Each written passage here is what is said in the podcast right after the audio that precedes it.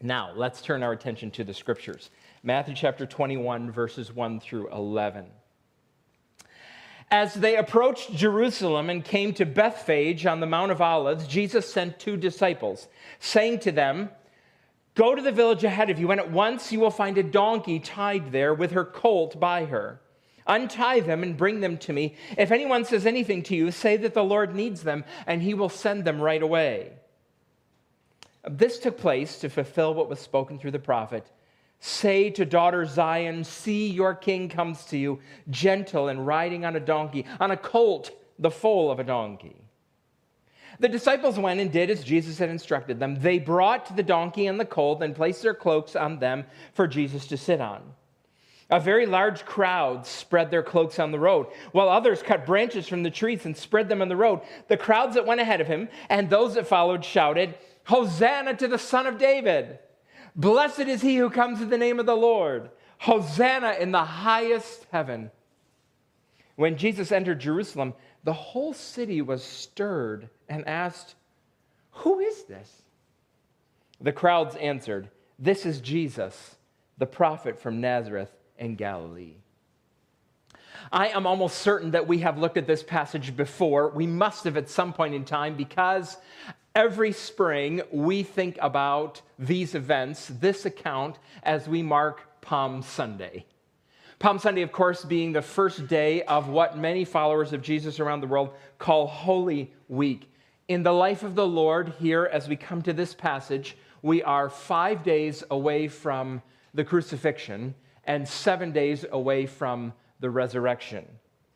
There are some scholars who say that the Gospels are uh, long, detailed crucifixion stories with long introductions. You kind of see that in Matthew. So we've been through 20 chapters in the last several months of Matthew, and those 20 chapters have covered 33 or so years of the Lord's life. And now we have eight more chapters, eight chapters devoted to one week. So Matthew really slows down our focus. It's in, in essence as if everything that's come before so far in Matthew is there to help us understand the true significance of what's going to happen during this week. That, that information is all there so that we know who the one being crucified is. The key factor in this passage, I don't know if you noted this as we were reading this, the key factor here in understanding this passage is contrast. The contrast between the heroes that the Jew, the hero that the Jews expected and the deliverer that God sent. There's a difference, and that's what you're supposed to note as you read this passage. James said that scripture is a mirror. Maybe if we take this passage and hold it up to us like a mirror, it might help us to think not just about this scene, but about think about in our own lives the contrast between what we want and what we actually need. What we want or what we think we need, and what God actually knows that we need. 25 years ago, we were friends with a couple that was raising a little girl. She was a toddler, two and a half or three, and her name was Quinn, and Quinn was beautiful little child, cherubic in her appearance. And one day, her mother found her going through her, uh, uh, having found in her mother's purse lip gloss, and Quinn took the lip gloss and put it all over her face. And her mother took the lip gloss away and said, Oh, no, Quinn, this, this is not for you. Uh, this, this is no lip gloss for you. And Quinn said to her mother, But I need it with all the earnestness that a two and a half year old can muster. muster. I, I need it. Now, you and I know that no two and a half year old needs lip gloss. But uh, it, this is indicate that actually that was the line that she would use a lot when her parents would redirect her away from things in the house that were not for her. But I need it. I need it. Don't you hear in that the confusion that all of us have, not just two and a half year olds, but all of us have between the things that we want and the things that we need? We can put it in biblical terms. There's a contrast in the Bible between your desires and between what God has promised. And maturity, part of maturity, is that you're able to actually tell the difference between the things that you think you need and the things that you actually need. This passage functions at many, many levels. One of them is the contrast between what the people want and what God supplies. And that's what I want to think about this morning. We're going to talk about this contrast. First, we're going to think about the king the people wanted and then in a minute, we're going to talk, a few minutes, we're going to talk about the Savior that God supplied. But let's start by thinking about the king that the people wanted here. I want you to imagine for uh, just a moment, this would be a good technique actually to study any passage of the scripture, but I want you to think for a minute, come to this passage and imagine yourself someone who doesn't know very much about the Bible and doesn't know very much about Jesus. What sort of questions would you have if you are reading this passage and, and first coming across it. Now, many of you in the room have read it dozens of times. Maybe some of you are in, you don't have to imagine very much. You, you're, you're in that group. You're, you're wondering what in the world is going on. What kind of questions would you ask? Again, that'd be a good technique for studying any paragraph. Make a list. What, if, I, if I had to explain this to someone who'd never read it before, what sort of things would I have to tell them? Well, the first thing, the first uh, question on my list is how did Jesus know about the donkey and her colt? How did he know about the donkey? He gives instructions to disciples go, there's going to be a donkey right when you get into the next town, get it and bring it. How did he know that? That's a good question. Actually, the first question, at least in, in the passages it goes, might be a, a second order question. So, so uh, you make, you, you, know, whenever you do anything, you make your first list of questions. And then if you go back, oh, I got, I got some more questions. Here's one of those go back more questions. Where in the world is Bethphage? What? And, and what's he talking about the Mount of Olives for here? Now, I know that all of you in this room are much too smart to ever buy a Bible that doesn't have maps. So, in the back of your Bible, I'm sure there are maps, maybe one that looks something like this one maybe not exactly like that one, but this one will do. Here's a map, pink and yellow, Jerusalem there, and there's the border of Jerusalem uh, on the left side of the screen. And off on the right, or actually kind of in the middle there, is the Mount of Olives. You see that in capital letters. And then there's Bethphage. We don't really know if where Bethphage is. That's a pretty good guess. If I had my way with this map, I would have put the words Mount of Olives going from north to south instead of the way they are. Because the Mount of Olives is on a mountain, on a ridge that's right to the east of Jerusalem. So there's the Mount of Olives, this mountain, and then below, uh, uh under, uh, down the mountain is the Kidron Valley, that's called the Kidron Valley, and then the city of Jerusalem. And Bethphage is on the other side of the Mount of Olives. Now, why, why does that matter? Because Jesus is very close to Jerusalem. He's right on the edge of Jerusalem. In fact, Bethphage is kind of the outer, they didn't use this term back then, suburbs of Jerusalem. It was, it was the farthest that you could get from Jerusalem and still be considered in the, here's the word they use in Texas, the Jerusalem metroplex.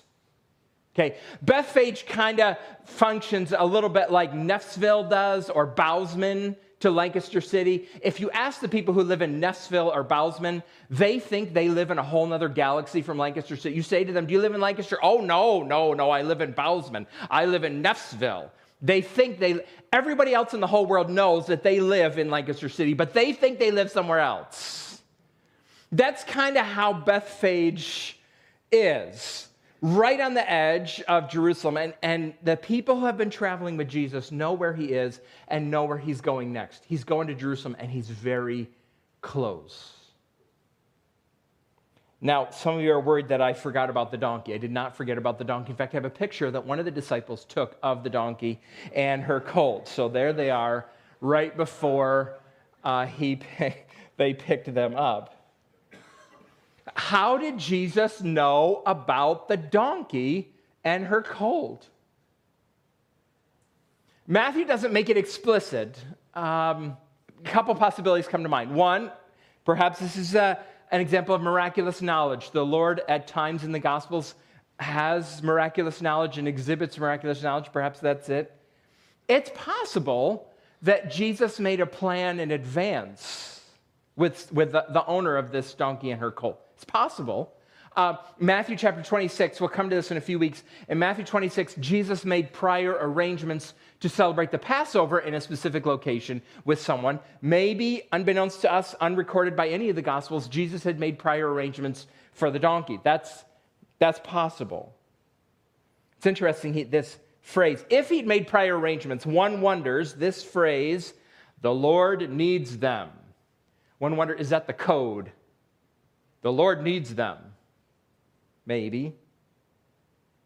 It's, an ambiguous phrase, the Lord.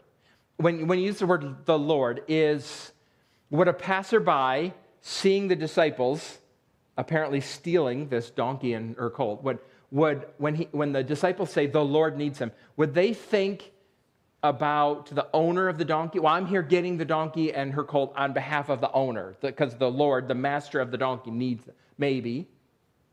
Or, this wouldn't surprise me, uh, Matthew, the gospel writer, emphasizes to us the lordship of Jesus. All authority in heaven and on earth has been given to me. And is this a reminder from Matthew that the Lord Jesus has the right to everything and anything that he places his fingers upon? In your life, you as a follower of Jesus, the Lord has the right to say, You, this, this part of your life, I'm going to use this now for my purposes. Some of you, you're having a little bit of a wrestling match with the Lord Jesus over something that He has said, This in your life, I'm going to use this for my purposes. The Lord needs them. So uh, that maybe is how, how he knew about the donkey. I have, I have another question I might ask. What's the big deal about the donkey? What's the big deal about the donkey? Uh, Jesus, as far as we know, walked almost everywhere he went when he lived. He took a few boat rides. Most of the time in the Gospels, there's not very much attention paid to how Jesus got around. I, there was that walking on the water thing, and there was that storm that he was in in a boat. I understand that the Bible makes an appropriate uh, celebration of that fact. But most of the time, Jesus traveled, and we don't know anything about it. Except here, we slow down so much to think about the donkey. Why well, verses 4 and 5 tell us this is a fulfillment of prophecy. Do you recognize the phrase? Some of you have been around long enough might recognize this phrase. This took place to fulfill what was spoken through the prophet. You should recognize that from a long time ago when we read the first couple chapters of Matthew, because Matthew uses that phrase a lot in the first few chapters. This happened to fulfill what was spoken by the prophet. And, and what Matthew is doing is he's saying, Jesus fits the pattern of the prophecies made in the Hebrew scriptures. We'll talk about those in a minute. But this is the, the clue from Matthew. Jesus fits that pattern. And as we come to the end here of Jesus' earthly ministry, uh, Matthew's going to do that more. He's, he's going to come back to that again. He's going to make more allusions, more references to the, the prophecies and, and how Jesus, well, again, fits the pattern. Uh, Matthew says this took place to fulfill what was spoken through the prophet. Actually, he um, uh, paraphrases two different prophets. One of them is the prophet Isaiah. Look at Isaiah chapter 62, verse 11. Isaiah 62, 11. The Lord has made proclamation to the ends of the earth. Say to daughter Zion, see your Savior comes. Now, how's that different? You start reading in verse 5, and I'm going to read from Isaiah 62, 11, and, and, and let's see the difference. Say to daughter Zion, See your king comes to you, Matthew says. Isaiah says, See your Savior comes to you. Um, I think that's intentional and it's purposeful, and we'll talk about why in, in just a minute. Isaiah 62 is, is one of the um, passages of Scripture. It's loaded with significance. It is focused dead set on the promised deliverer that God said he was going to send. All the way through the Hebrew scriptures, starting in from the very beginning, God promised that he was going to send a deliverer. He was going to send a warrior, a savior, a king who's going to uh, deliver the people, Israel, these Jews that are, are uh, they're waiting for this promised deliverer, warrior, savior, king to come. And, he, and Jesus, Matthew argues Jesus fits the pattern. He, this one to come is going to be the king. He's going to be the ruler of the world. He's going to usher in an era of great peace and prosperity. He's going to judge all of God's enemies and Israel's enemies. And the, Israelites are happy because they're the same pe- person. And God's going to judge all the enemies and he's going to bless all the righteous people. And there's going to be peace and prosperity through this warrior, savior, deliverer, king that, that God promised. And, and this particular generation is thinking in particular, it's time, it's time, oh please, it's time for God's king to come and he's going to deliver us from the Romans because the Romans have been occupying Jerusalem for a long time. And we want God's king to come and push the Romans into the sea. That's what they're hoping for. And huh, they're not thinking very much about their own spiritual condition. In fact, they, they think we don't worship idols like everybody else does, so we kind of deserve the king to come. I mean, it's time we deserve him to come because we're pretty upstanding people. We, if any, if any generation uh, deserved God's king to come, it's us, and they're ready for him to come. In 1937, Disney released their, their uh, movie, the cartoon Snow White and the Seven Dwarfs. There's a scene in that movie where Snow White sings to the seven dwarfs uh, in their lodge. She sings, Someday my prince will come. Someday we'll meet again, and away to his castle we'll go to be happy forever, I know. And the dwarfs cry because of this beautiful song and her great hope that the great prince is going to come and fill her heart and take her to be forever in his palace. Not too dissimilar from what the Jews are, are hoping for the prince to come. Now, if Disney cartoons are not your thing, I have another picture to tell you about the great hope of Western New Yorkers. Some of you realize that, uh, uh, remember, I grew up in Western New York. We were not rabid football fans, but we spent, uh, about, uh, uh, everyone around us spent their time cheering for the Buffalo Bills. And the poor Buffalo Bills, disappointment after disappointment after disappointment. But now, now in Buffalo, there is the great hope Josh Allen is, has emerged, and the owner of the Bills have bet $21 million that he is our great hope. And he's going to lead the team to the championship that we have been longing for, deserving for. I mean, it's Buffalo, right? For so many years. Here comes Josh Allen, our prince. This afternoon, the citizens of the great city of Pittsburgh are hoping to undo the dreams of the residents of Western New York. But here he is, he's the guy. Here comes Jesus, he's the guy. Now, let's, let's pause for a minute and think about this. Most people, most people actually have in their mind some sort of savior, some sort of um, there is something out there that's to make me happy, that's finally to satisfy me. It's a person, it's an achievement, it's a possession. There's something out there. I know that there's something out there that's to finally bring me satisfaction. Do you know what your great hope is?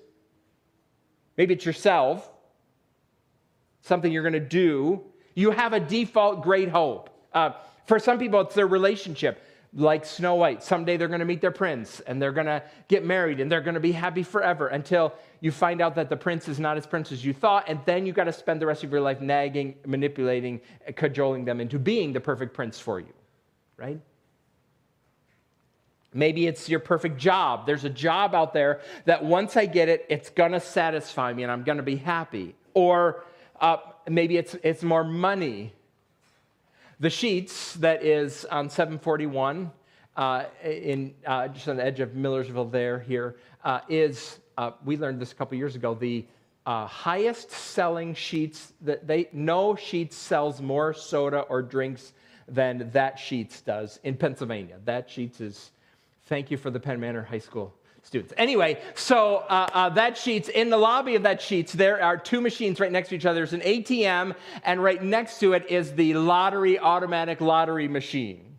And I have stood there watching people get cash from one machine and put it into the other one because They're hoping to turn that $20 bill that comes out of the ATM into $1,000, $10,000, $100,000, a million dollars because when I have a million dollars, then I will be happy, I will be satisfied. The Bible's familiar with people like this, uh, or the hope that people have had. The Bible talks to us about this, about this temptation that we all have. There's a woman in Genesis chapter 29, her story is told. Her name is Leah. And Leah uh, was most unfortunate in that she had a younger sister who was beautiful, much more beautiful than Leah. And what's it like to have a charming, perfect little sister? It's annoying. A guy comes into their life. His name is Jacob, and uh, he loves Leah's little sister and not her. He makes arrangements to marry the little sister. His father, her father, their father tricks him, though, into marrying Leah first, and then a week later, uh, he has to, uh, he gets to marry the younger sister. Two wives. Can you imagine this? Her whole life, she's had this younger sister who's um, a beauty, and then there's her. And you would, you would hope that marriage would be the time that you'd get out of that house and be out of that situation. And now she's in a marriage where she's co wife with her younger sister. Leah's great hope is that she's going to win the love of her husband, and the way she's going to win her, the love of her husband is by having children.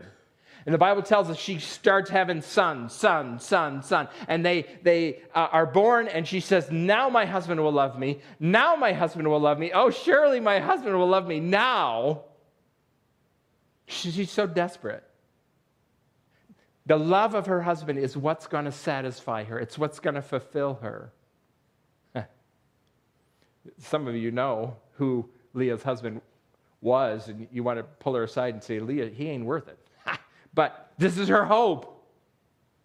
Or, there was a moment in the life of the Apostle Paul where he was very focused on troubles that he had. And 2 Corinthians chapter 12 tells us about it. He had some sort of thorn in the flesh. We don't know what it was, some sort of medical malady, we think. And he prayed and he prayed and he prayed that God would take it away because that's what he thought his most important need was God, I, I need this relief from this physical malady. The Bible is not unaware of the, the temptation that all of us have to place our hope in something.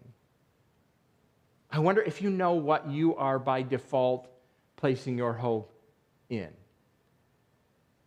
It'd be a good conversation at the dinner table today, or something good to talk about with your accountability partner, or maybe in your growth group. What is it that, that we are tempted to place our hope in?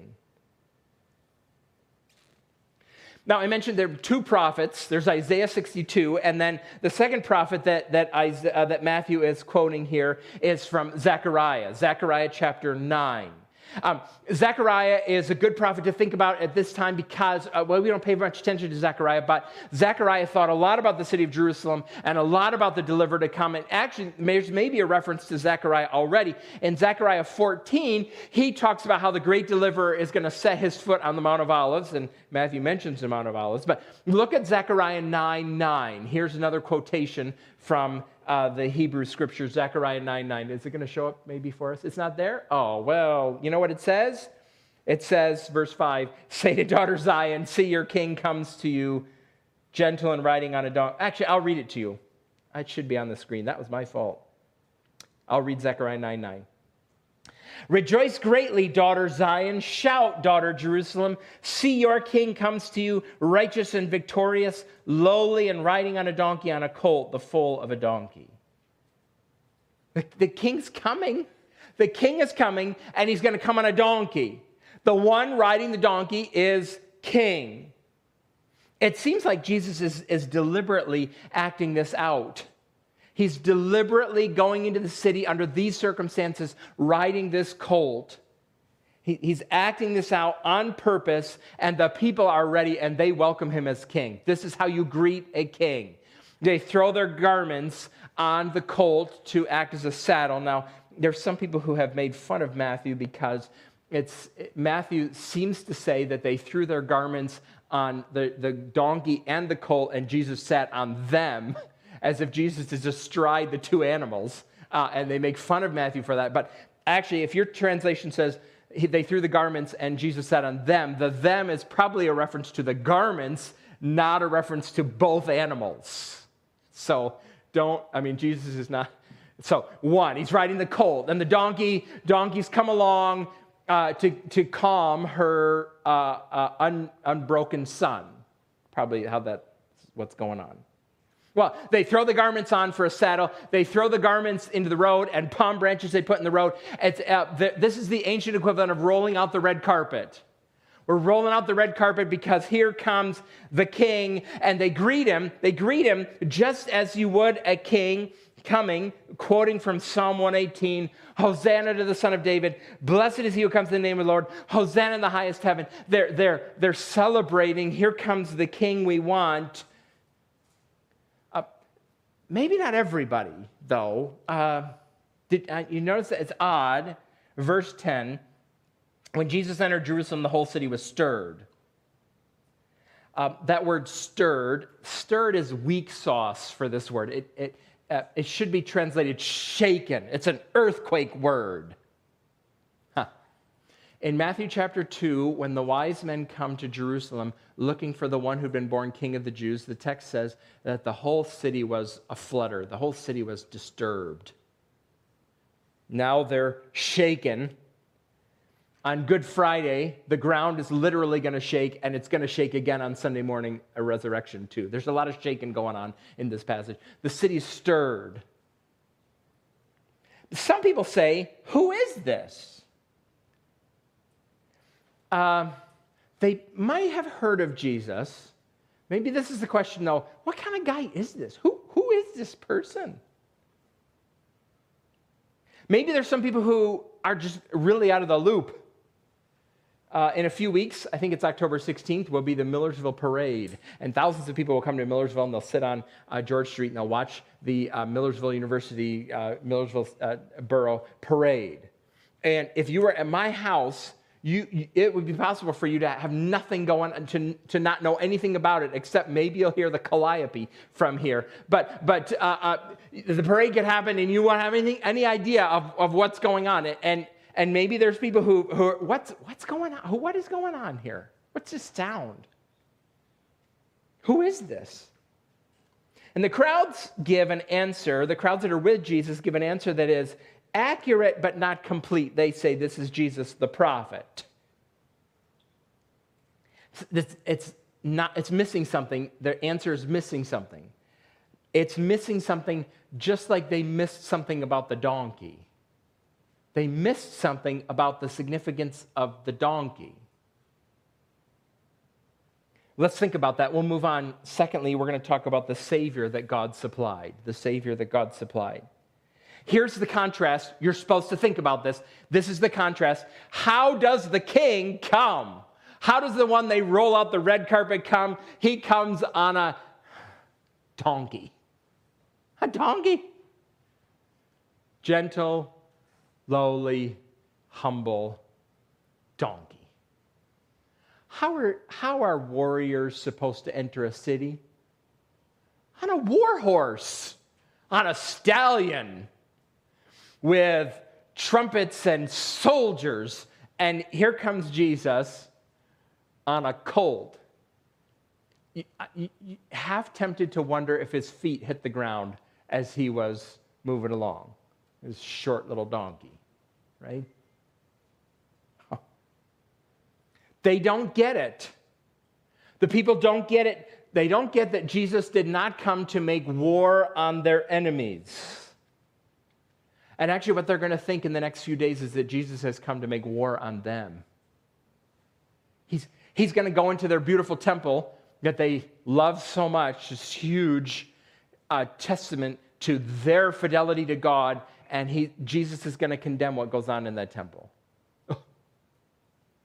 He's going to, there's another parable that Jesus is going to act out. He's going to curse a fig tree because it's a tree that's supposed to be producing figs and it's not producing anything, and he's going to curse it. And, and the, the tree reminds everyone, it's supposed to remind everybody of this nation at this point in time. They're fruitless, cursed.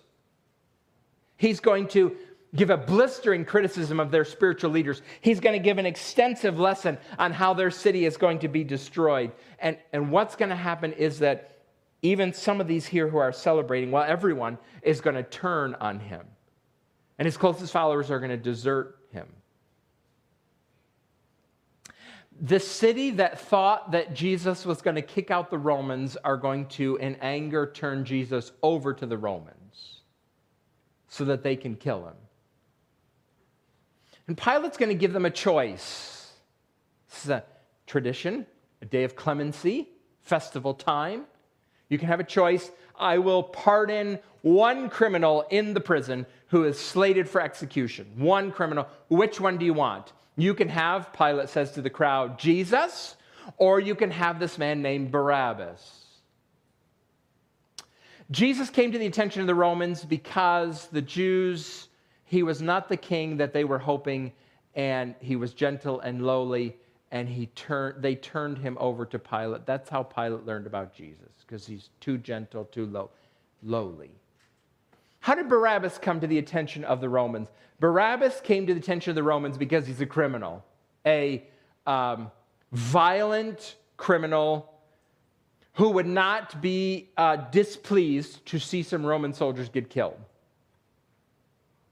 Barabbas is not the sort of guy that you would throw a parade for. Barabbas is not the sort of guy you would put on a donkey and yell, Hosanna to the Son of David. But when it came down to it, these Jews in Jerusalem, they did not choose Jesus, they chose Barabbas. That's who they wanted. They want the violent insurrectionist, they don't want Jesus. What these people do not realize is that the Romans are not their biggest problem. Their biggest problem and Jesus told them is their own spiritual condition before God. This is a passage that reminds us, among other things, that what you think your greatest need is, is often not what you really need. What you think you really need is not often what you actually need. Think about Leah. She thought she needed the love of her husband, and, and she came to some peace in her life in the book of Genesis when her fourth son is born. She names him Judah, and she says, I will praise the Lord. Well, I mean, I'm not, I'm not after the love of my husband. I, I, will, I will praise the Lord. Paul thought that what he really needed at the moment was healing. He thought he needed the thorn in the flesh to be gone. And what he actually needed, and God told him, was he actually needed to know God's sufficient grace. That in our weakness, God's, God does some of his best work because of his sufficient grace. There is a difference between what you think you need and what God knows you need. Do you know the difference? Can you tell the difference in your life? Probably uh, in times of trouble, you have an immediate answer. Do you know what you need? You, you, I, if, if, if, a crisis comes and hits your life, I know what I need. And, and uh, there probably are pressing concerns, but you know, there's something underneath, something underneath for you to learn, for you to know that God wants you to know. you know this medically, right? If you're having chest pain, your immediate need is to call 911 and go to the hospital right? But your doctor's going to have a conversation with you after you go to the hospital about some deeper issues in your life. God wants to have a conversation you, with you about some deeper issues in your life. What do you do about that? Well, knowing this, knowing that there's a difference often between what I think I need and what I actually need, changes the way I pray. I may have mentioned this to you before, but look at Matthew 7, verses 9 through 11. It's going to show up on the screen here. Which of you, if your son asks for bread, will give him a stone? Or if he asks for a fish, will give him a snake? If you then, though you are evil, know how to good, give good gifts to your children, how much more will your Father in heaven give good gifts, good gifts to those who ask him? So, contrast son asks for a bread, you don't give him stone. If he asks for fish, you don't give him a snake.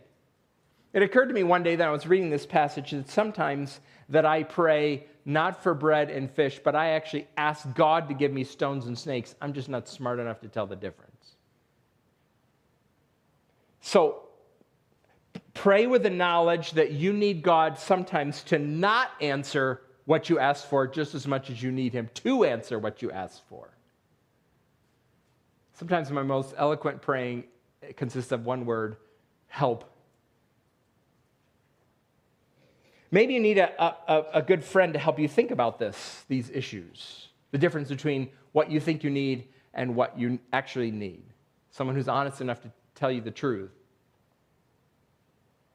They don't need a warrior to push the Romans into the sea. What they need is a Savior who's humble enough to die for them. That's actually what Paul brings out in Philippians chapter 2. Jesus Christ, humble to his Father's will, obedient to death, even death on a cross. You might be tempted to think this week that things are out of control this week in Jesus' life, that things are out of control. They're not out of control. Jesus knows about the donkey. He's planning for the donkey. He's got everything, everything's under control. A foreign power is occupying Jerusalem. That's true. But worse, hanging over these people is the wrath of God. Not just them, but all of us. And Jesus died as the great sin bearer, the great wrath averter.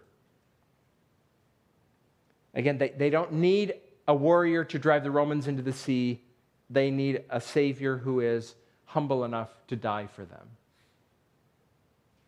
You notice this here, even before you knew it, even before you need, knew you needed a Savior, God had provided one.